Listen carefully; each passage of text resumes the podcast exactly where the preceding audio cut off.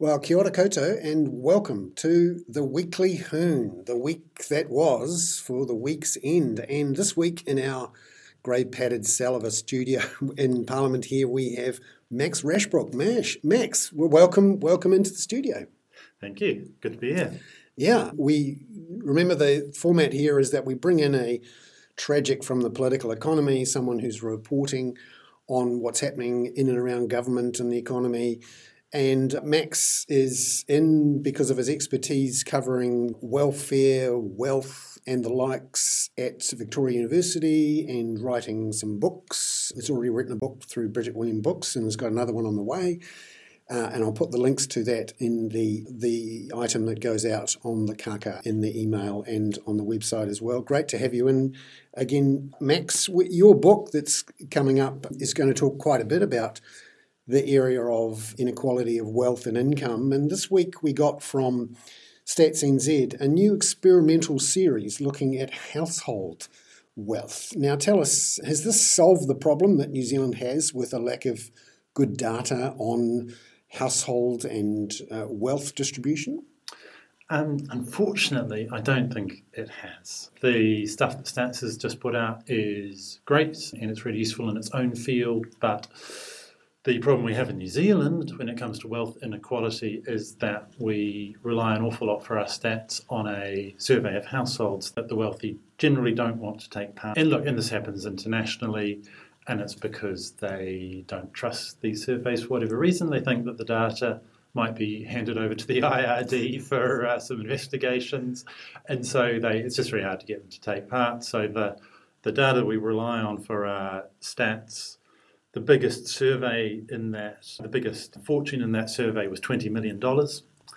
When we know that. Oh, that's a TUI billboard right there. Yeah, yeah, yeah. Yeah, right. Yeah, exactly. yeah, yeah, yeah, yeah. So, you know, and, and I mean, the good thing is that under David Parker's sort of instigation, Treasury and IRD are finding ways to fill in some of those gaps, but it's a, it's a big old problem in terms of just knowing what's going on.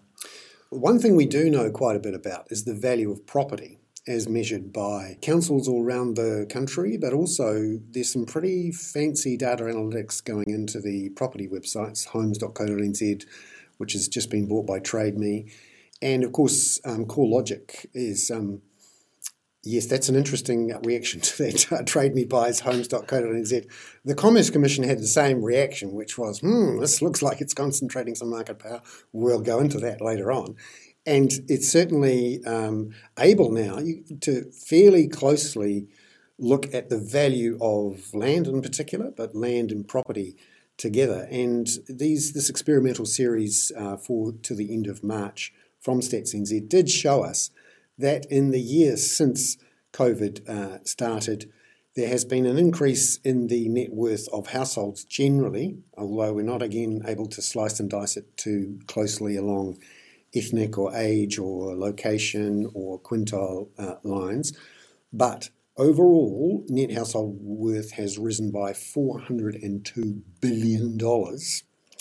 And that's more, at least more than half of that has come from the rise in the value of houses and land in the last year or so.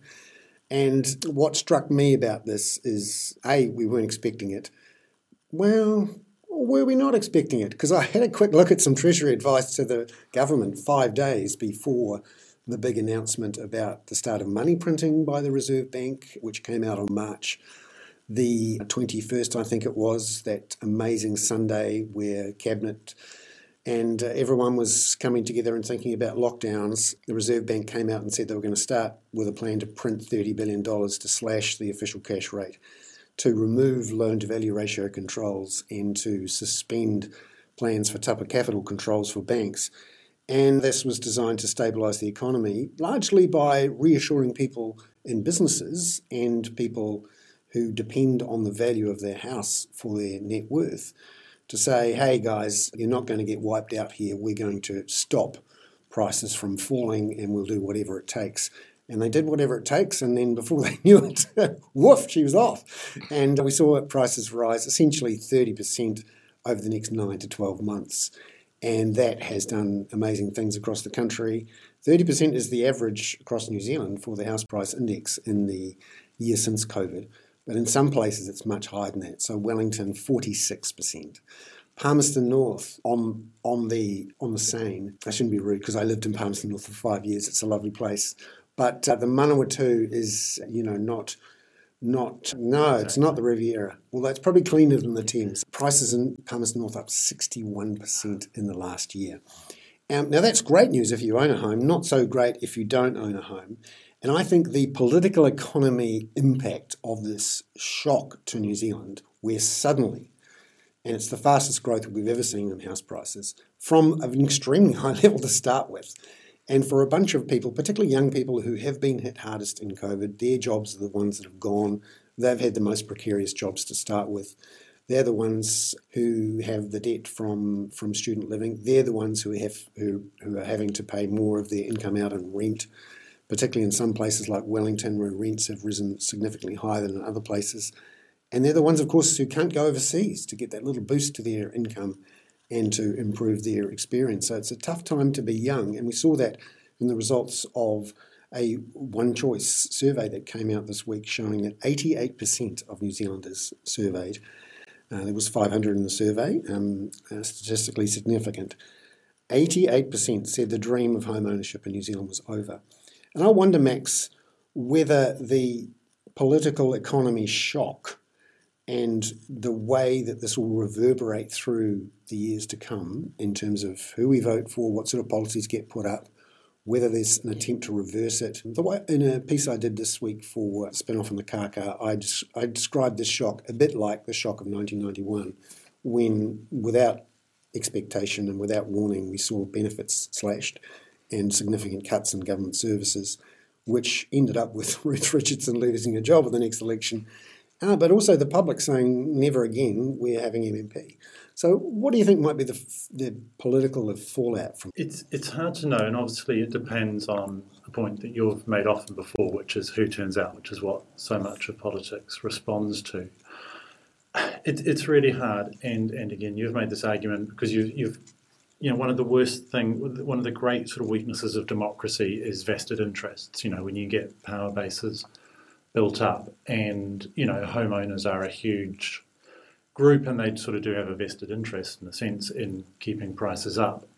I guess the the the, the question though is well, and you come into inheritance here because you know on one level you would say, well, yes, these people are in houses, but their children can't buy houses and you know, and often people, I think people's voting is motivated by what they want for their kids as much as their own lives. You know, it's very such a powerful thing. You know, I want my kids to have a better life than I had, or to you know to do well or whatever. So you'd think that that would drive change. The issue, though, is that people who already own houses will very often be the ones who are able to help their kids into home ownership.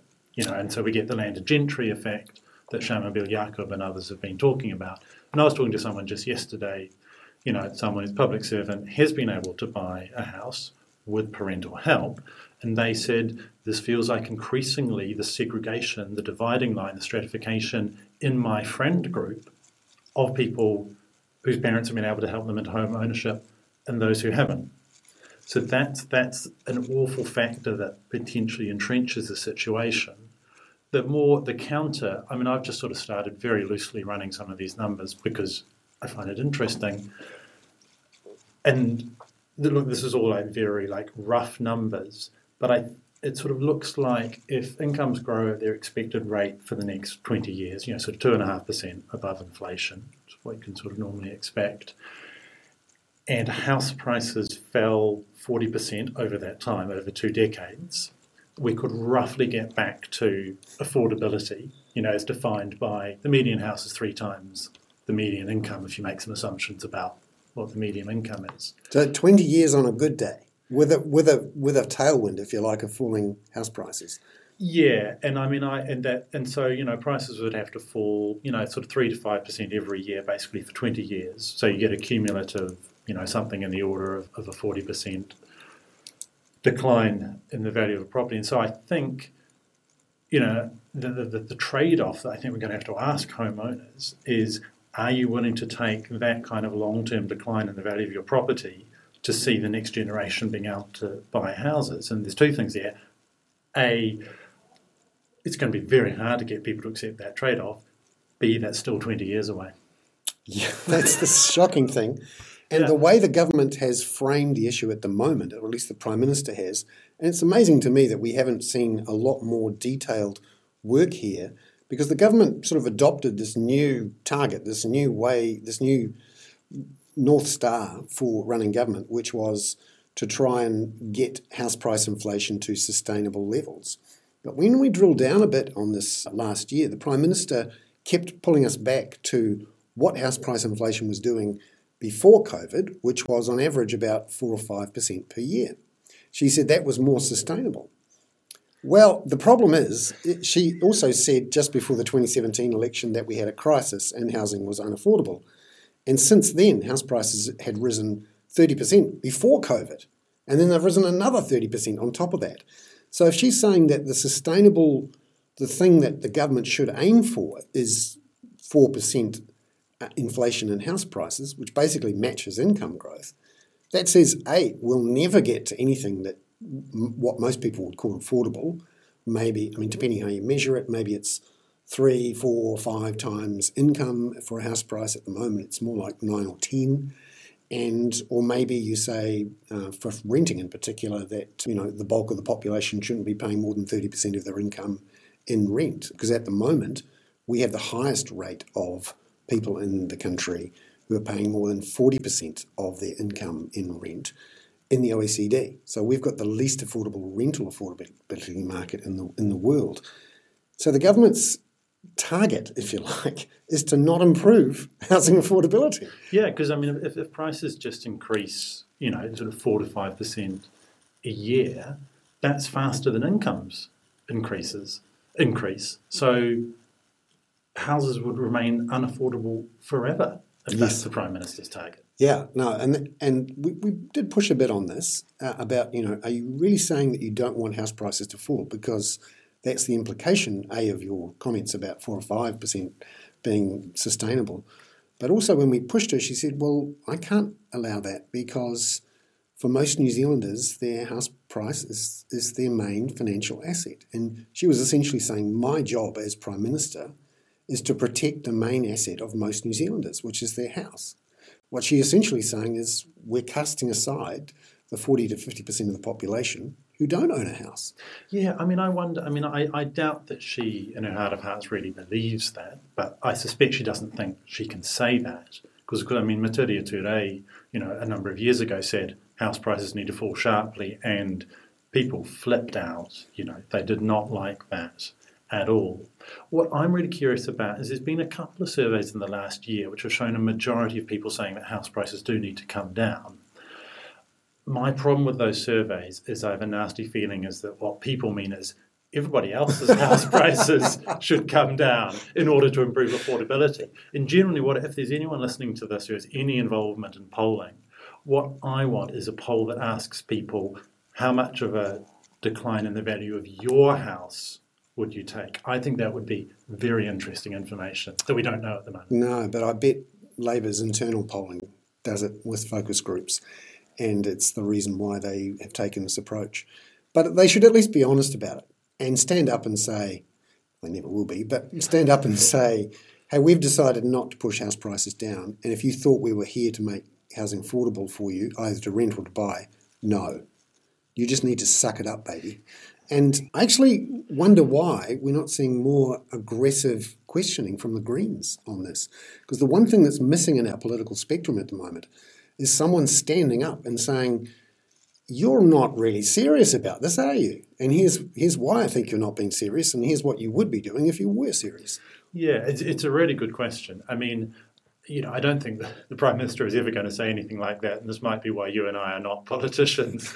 Um, That's right. That we think like this. But yeah, I mean, the, the Greens, you know, would, I mean, I think their approach, and they've been pretty open about this, and this is also what they say behind the scenes, is that, you know, they they try to get maximum leverage out of their position inside the tent to the extent that they have one before they you know, kick up a big fuss publicly about things. So one can only assume that they feel there's more stuff to be got from within the tent at the moment before they sort of hit the nuclear button. Now, Yeah, you, one can one can question that judgment, but I imagine that's what's going on. And they have, I mean, Marama Davidson has been outspoken on some stuff around homelessness. You know, even though that's part of her portfolio, so they're not averse to going public on some of that stuff. But you're right, they haven't been there front and centre on affordability. No, and the questions in Parliament, from, from my point of view, are not aggressive. And I think there will be a debate within the Green Party about whether they have enough leverage. And the guts of the problem there is that, in many ways, the Green Party is a culture war party. And if they're being really ruthless about achieving policy aims, they need to credibly be able to threaten to go with the other side, which, of course, uh, really pushes all sorts of buttons inside the, the, the left of the party. Yeah, and I just, I mean, even if that, I can philosophically see the argument why you'd want that to be a possibility, but I think that would tear the Green Party to bits, Mm. frankly. Yeah. You know, and it would just, and then you wouldn't have a Green Party at all. I suspect. I just, I just don't think. You know, I mean, I think, I think if you surveyed Green Party members, probably eighty percent of them would say that the social justice stuff is just as important to them as the environment. And so I don't, I don't think the Green Party leadership could ever do anything different to what they do. The question then arises: Why don't we have a centrist Green Party? And I've written about this before, and it's because I actually don't think there's enough centrists and National Party voters who care enough about the environment to making it to make it a voting priority. I think they care, but it's very soft, and they will never put the environment above, you know, hip pocket, cost of living, state of the economy factors. They wouldn't put it above law and order and immigration and all those things. It's interesting though, MMP really depends on someone in the centre straddling both being the Venn diagram that sort of pulls in a bit of the voting of one side and a bit of the voting of the other and uses that outsized leverage, more than their 5% share, to be the tail that wags the dog. At the moment, though, my view is that the Green Party has become a vestigial tail that's wagging and the dog doesn't even notice. I, I think we need a lower threshold than five percent. Yeah. I think that's the key for it. If it was two percent, three percent, you know, you'd have a much wider range of. You'd probably have TOP in Parliament, for instance. You know, all that kind of stuff. Yeah. Anyway, fun times on, on political economy. Let's talk about global political economy. And in particular, I find this a fascinating crossover between the worlds of corporate power and government power and monetary policy power. Where this week the IMF came out with a really fascinating paper. This this really got me excited, and you can tell that I, I need to get out more. But the IMF came out and said, "Hey, when you're running monetary policy, you need to take into account how much market power, particularly what they call monopsony power, this is the power of one company to effectively boss around its suppliers and its workers, not necessarily just set the price for its consumers. And the, the obvious case here, and, and there's been quite a bit of uh, research done on this, particularly in America, and central banks have been thinking about this for a while. They wondered, for example, why there hasn't been much wage inflation over the last 20 years.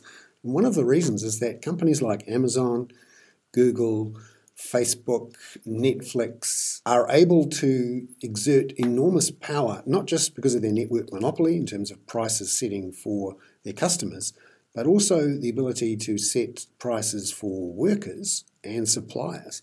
And the obvious case is, you know, the Amazon warehouse that sets up in a small town and becomes the single largest employer in five, in, you know, in a very short period of time, able to demand all sorts of subsidies and tax breaks from local government to the point where there was a really interesting case last year, I think, where Amazon basically played New York off against Chicago or something crazy. And in the end, there was so much of a sort of a backlash against this the sight of Amazon bossing around entire states that um, Amazon had to pull out of New York. The backlash was so great. And I think one of the reasons why um, Jeff Bezos' quick trip to space this week in which he, I mean, this is actually the best example of it, where when you have a look at what he was able to do, he came, came back with his cowboy hat on, all Kubrick style. And what's the movie where the guy rides the bomb down? Doctor Strangelove. comes out of the comes out of the, the rocket ship with a cowboy hat on, comes and says, Gee, I had a great time. Thanks a lot. I'd like to thank all of the customers and workers and suppliers of Amazon for allowing me to make all this profit and get up to space. It was Yeah, like he said, "You paid for this. You paid for this." like people are supposed to be delighted about that. And the horrible thing was that everyone in the audience laughed. And you could see it's the sort of thing when you have a bunch of sycophants around who laugh at all your jokes. But in the end, what they're doing effectively is rubbing it in the faces of everyone else who's watching. And I found that disconcerting, but really interesting because the IMF is saying when you have companies like Amazon who are able to essentially keep prices very sticky, it means that when you're a central bank and you're trying to stimulate the economy and get inflation going and get wages up, you have to push your thumb down on the scales that little bit harder because of these powerful monopolies. And it's another case for antitrust uh, authorities and for governments writing rules to be used by antitrust authorities to think about. Not only are you making the economy more competitive and more efficient and helping to give a little, little bit more power to workers and consumers, but you're also helping your central bank with their monetary policy.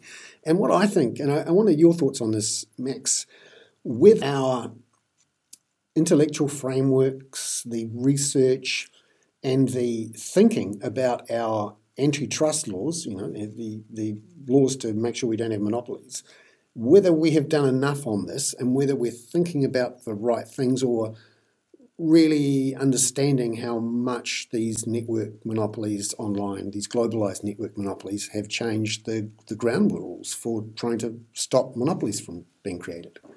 Yeah, I think I think absolutely. I think it's I mean one of the greatest derelictions of the last, you know, twenty or so years has been to allow these enormous monopolies to grow internationally and you know New Zealand in the last thirty or forty years to let you know enormous number of sort of monopolies persist or oligopolies persist in New Zealand. I mean, they're far smaller companies than you know the international giants, but in their own fields they're very dominant. You know, so we have a supermarket duopoly, for instance, which I don't think a lot of other comparable countries of the same size would tolerate. You know, we and, and again you've drawn attention to this. We have you know very uncompetitive energy generation sector where I think there's a fair bit of evidence that the, the big players there are basically able to exclude new entrants through various means, you know, by temporarily suppressing prices and profits until they drive other people out of the market who can't, you know, who don't have the deep enough pockets to do that kind of thing.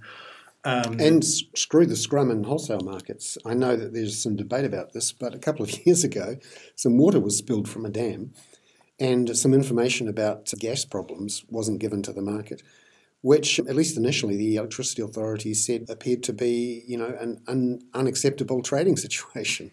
Eventually, they eased up on it, and no one was punished. And and now we have, for example, this week we learnt that Flick Electric has pulled out of the market in terms of recruiting new customers. The same with Power Kiwi, who've stopped investing in New Zealand and are now looking to expand in Australia the you know flowering of independence and competition we saw four or five years ago in New Zealand's pretty much ended. And it's not just in power, as you say, supermarkets, and it'll be really interesting to see what the Commerce Commission comes out with its um, current market study into supermarkets, which is ongoing. As we watch prices of building materials race higher, big announcements this week from Fletcher Building and Steel and Tube that um, prices of um, steel building materials were rising at double digit rates, in some cases for the third or fourth time in the last year.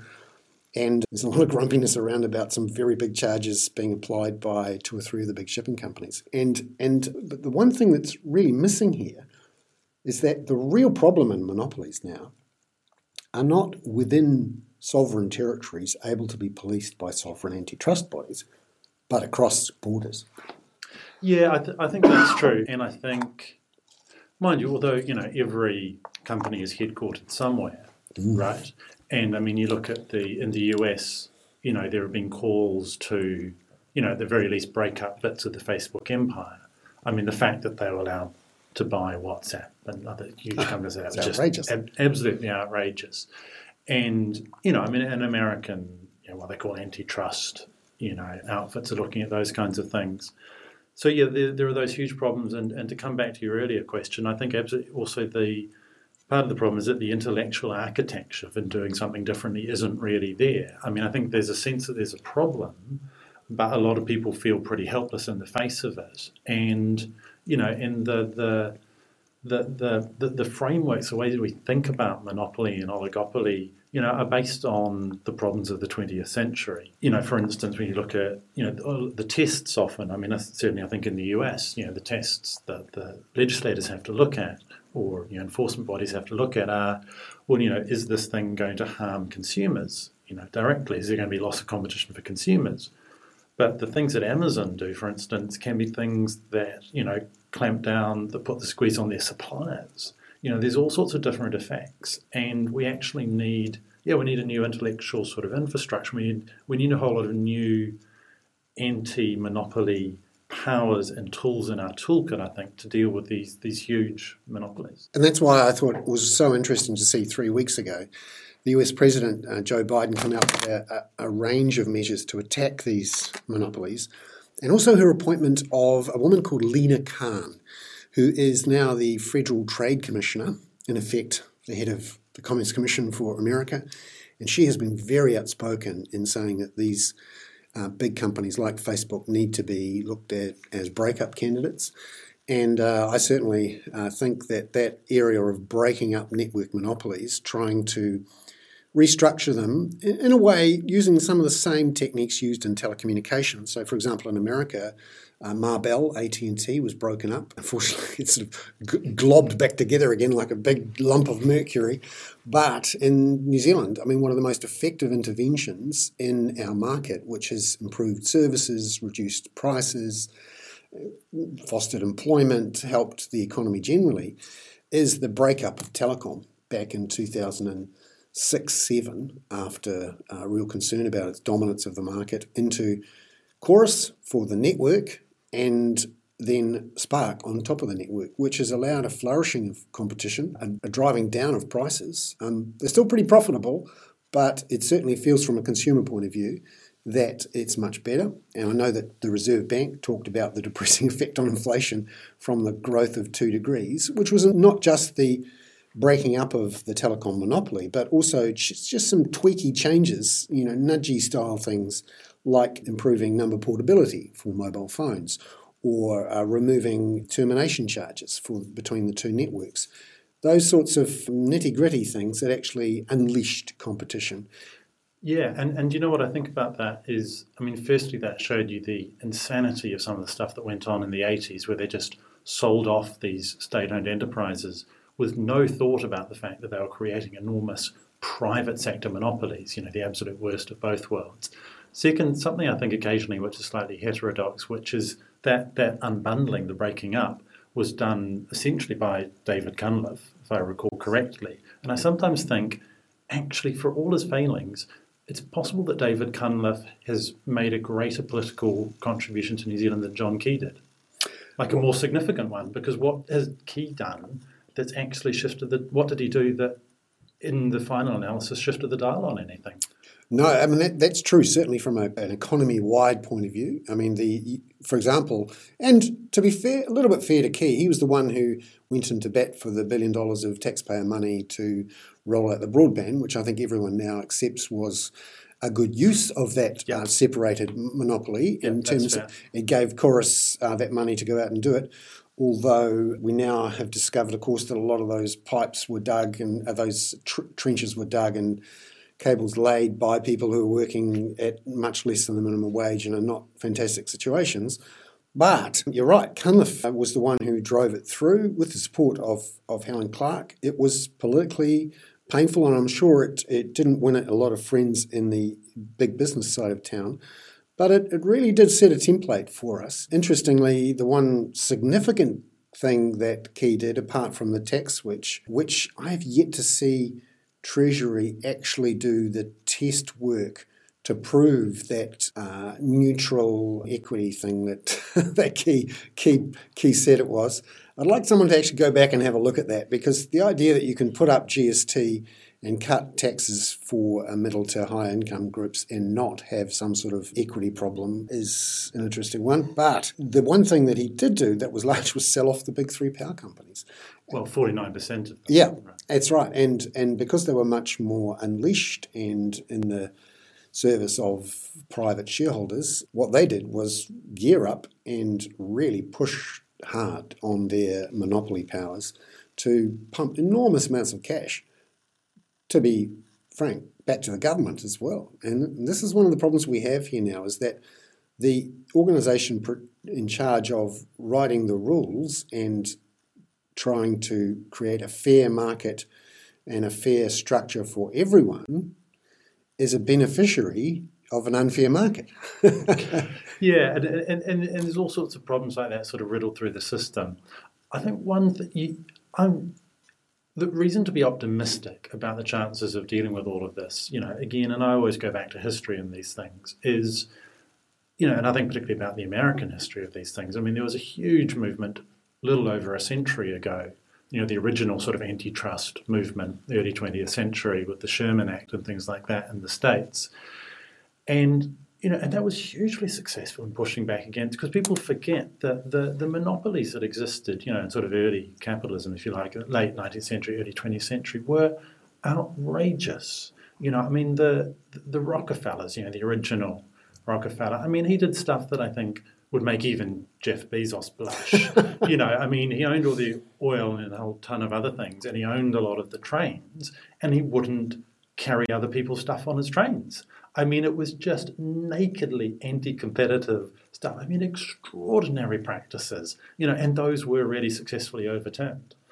Yeah, luckily, due to some pretty effective and aggressive journalism, we've got a, I mean, one of my absolute heroes as a journalist is a woman by the name of Ida Tarbell, who wrote for um, a, a, magazine called McClatchy's, uh, and that name still exists in American journalism and then wrote a particular book which essentially unmasked the, the, the trust practices of uh, Rockefeller, the oil trusts, and the, the railway trusts, which led to the eventual breaking up of those trusts by Teddy Roosevelt, and then an extension of that uh, under his cousin Franklin Delano Roosevelt when he was president in the 30s and 40s.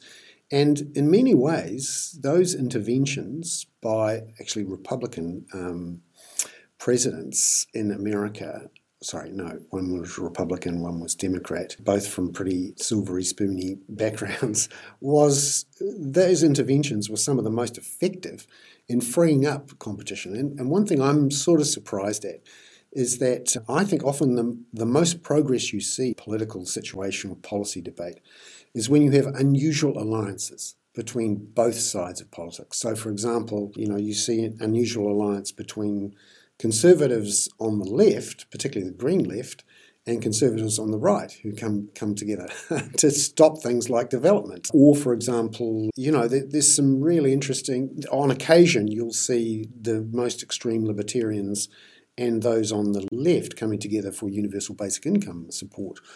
But I'm surprised we haven't seen an interesting combination of, you know, really pro competition market forces saying, you know, as long as there's a free, clear market with some good rules and everyone's got all the information and they're going at hammer and tongs, that's perfectly fine.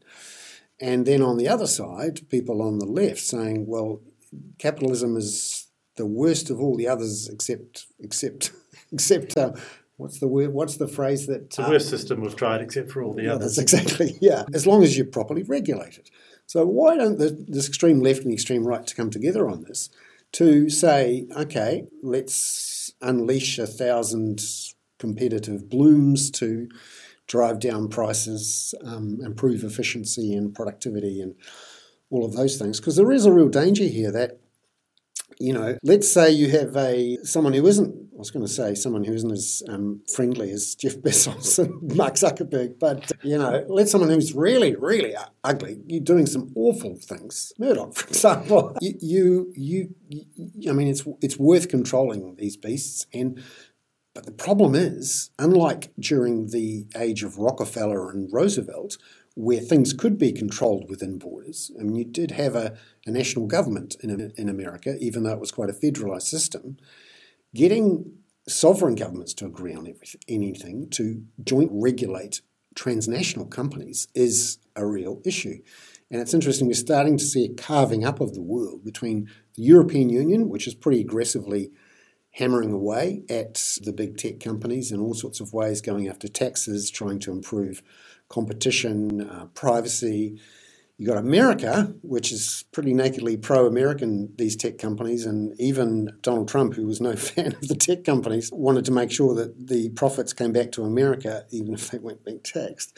And and then you got China, which this week penalised Didi, Chuxing, which is the Chinese version of Uber, very aggressively for trying to list on the US market. And you, you end up with three different spheres of competitive regulation and governmental power the Europeans, Chinese, and the Americans. And uh, it would be nice if they got together on some of this stuff and, and fought back against the, the, the Jeff Bezoses and Mark Zuckerbergs of the world. Just to finish up, Max, um, we've forgotten in all this drama around COVID, and of course, plenty of other reforms going on with RMA, local government, Three Waters, DHBs. I don't know how any cabinet minister gets any sleep, but you know, in theory, we have a review going on about accommodation supplements and working for families, which which came out of the um, big announcements in the budget, which were very much focused on increasing benefits, but the benefits side of things is sort of one leg of a three-legged stool. You've got the benefits, and then you've got accommodation supplement and working for families. What are you seeing, or what sort of reform could we get out of this? And might we see some real action in the next couple of budgets before the election? Yeah, so it's it's, it's interesting because I think there's a feeling within government that you know, oh well, they've they've done the benefit increases, you know, so that's that's solved, and now they're sort of moving on to look at working for families, and they have always had this long. I mean, Carmel Sepuloni has always said we've got this work program, and there's short term, and there's medium, and there's long term bits of it, and I actually think that that's true. It's questionable how strong they'll ever be when they get to the really controversial bits of it. But look, they've done some decent benefit increases. There is all the, also the assumption that they're going to have a majority if they get back in in the next couple of terms. Sure. Um, which yeah, but I mean, you know, I mean, conceivably, if they if they did win in any shape next term, they might be reliant on the Greens, which would you know put, push them to go further, a lot further on welfare, hypothetically. Mm. The Greens have no leverage though. Where are the Greens going to go? This is the thing. The, the, Labor can do whatever it wants, and the Greens say, "We'll do it." What and you say to the Greens, "What are you going to do? Go with go with National?" No, this is the problem. This is why I think the Greens are toast. Well, until I, they I, find some leverage. I think if it were just them and Labor, there would be at least. I mean, because they still got some things out of Labor in the 2017 term, not a whole heap. Even when Labor mostly had to deal with New Zealand first. I think, and there would just be, the fig leaf thing as well. Oh, well, we have to do this because the Greens are forcing us to do it, which would be a convenient way for Labor to get some of the stuff over the line. Mm. I, I and, and, by 2023, I think they might be a little bit more reckless because I don't think they could imagine at that point they'd get 12 years. So there might be a bit more of a, okay, right, here we go, last term, okay. let's get stuff done. Mm. We'll see. Mm. The thing about working for families is that the boosting it is really important because – the Welfare Expert Advisory Group said, hey, you need to do a whole lot of stuff with, with benefits and you need some big increases and reforms to how working for families operates. So, you know, if Labor wants to claim that they're doing what the Welfare Expert Advisory Group told them to do, there's a really big mandate there. There's also a huge issue, and I'm actually working on a piece about this at the moment. One of the things that's happened in the welfare system over a long period of time is that main benefits have been allowed to erode a lot in value. And so they're basically insufficient for people to live even in a very minimal sense, let alone enjoy any dignity. So what has happened is that the top-up payments, which are supposed to be just add-ons for a few people with extra costs, like accommodation supplement and what's called temporary additional support, have become permanent, enduring parts of the system. Not only although with extra sanction sanction levers added on, I'm sure. Yeah, well, in particular, really strong clawbacks, mm. and this is a real problem because with both recent rounds of benefit increases, and this will be a problem again in the future ones, a lot of people have not got the full value of the core benefit increase because when that goes up, your entitlement to accommodation supplement and temporary additional support can go down. And in a small number of cases, people have even actually been worse off net when the benefit increases because they lose so much they get tipped over or under thresholds. And so you just have this terrible, terrible reliance on all these extra payments.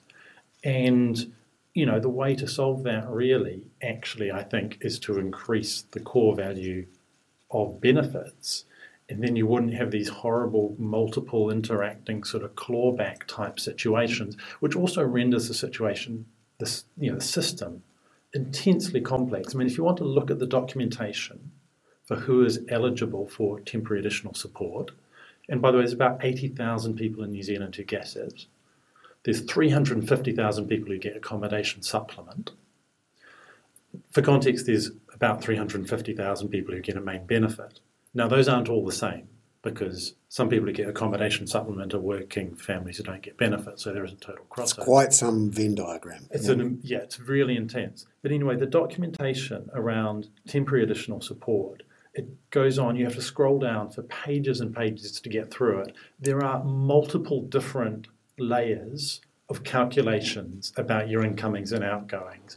It is a nightmare, and I've talked to people who have said these people who are already on sickness benefit, dealing with the system has led to me being hospitalised. Like the stress of it is so yeah. intense. So there's a huge job for Labour, which they have not really even barely grappled with about changing how the whole system operates. And then there's the inter- interaction with work as well at the other side, where if you you know you your first ten hours of work essentially are given away, and the, the marginal tax rates at the, once as you're getting out of that.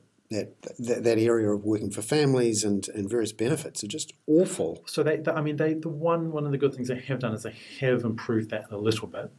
You know, so you can now earn, I think it's $160 a week before your benefit starts being taken away from you. That's not much, but it was $80 a week, I think. So Labour has done a bit of work there, and that's good. But yeah, there's still huge problems. And once you get over that $160 a week, then yeah, you can lose.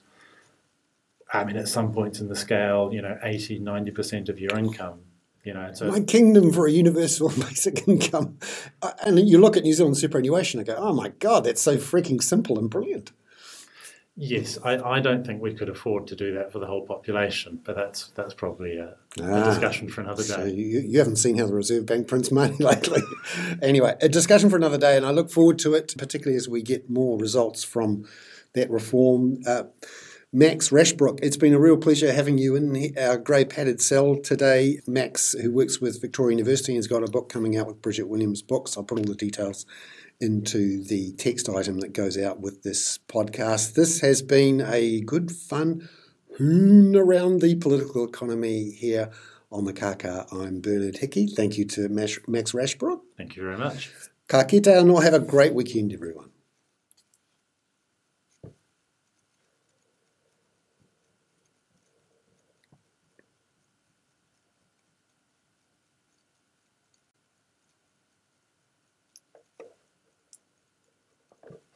Cool. And we're out of here.